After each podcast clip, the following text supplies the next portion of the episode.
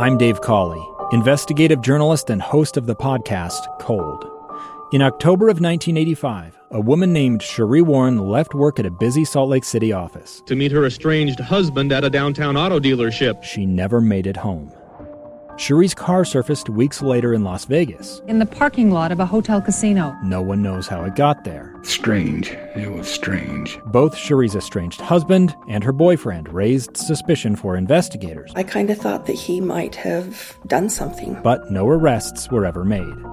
In Cold Season 3, we dig into double lives, make new connections in the case, and examine the difficulty raised by reasonable doubt. We want answers just as much as anyone else. They have creeps like that now, too, so nothing's changed. That's the new Cold Season 3 The Search for Sheree, now available anywhere you get your podcasts. KSL's top stories on the coronavirus. I'm Lindsay Aerts with your daily coronavirus update. The Utah Department of Health reports over 1,100 new COVID 19 cases today.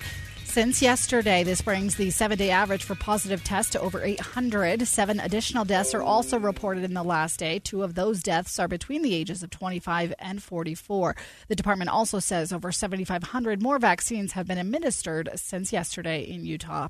The chair of the Salt Lake County Council says they will vote tomorrow afternoon on the mask mandate for school kids recommended by the county health department. Personally, I think that we will probably overturn it. I think that. Uh, it, there's a very small chance that somebody in that age group would contract the virus, and I just don't think the benefits outweigh the risks. Steve DeBry tells Utah's Morning News Dr. Dunn has spoken several times about the possibility of a mask mandate, but they didn't know when it would happen.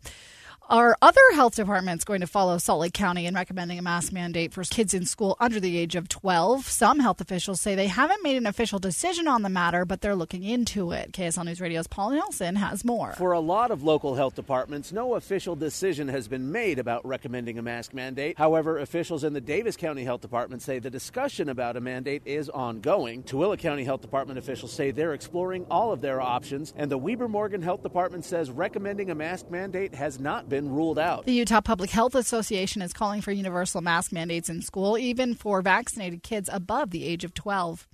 The CDC is urging all pregnant women to get the COVID 19 vaccine. CDC Director Dr. Rochelle Walensky says in a statement that they are seeing severe outcomes from COVID 19 in unvaccinated pregnant people.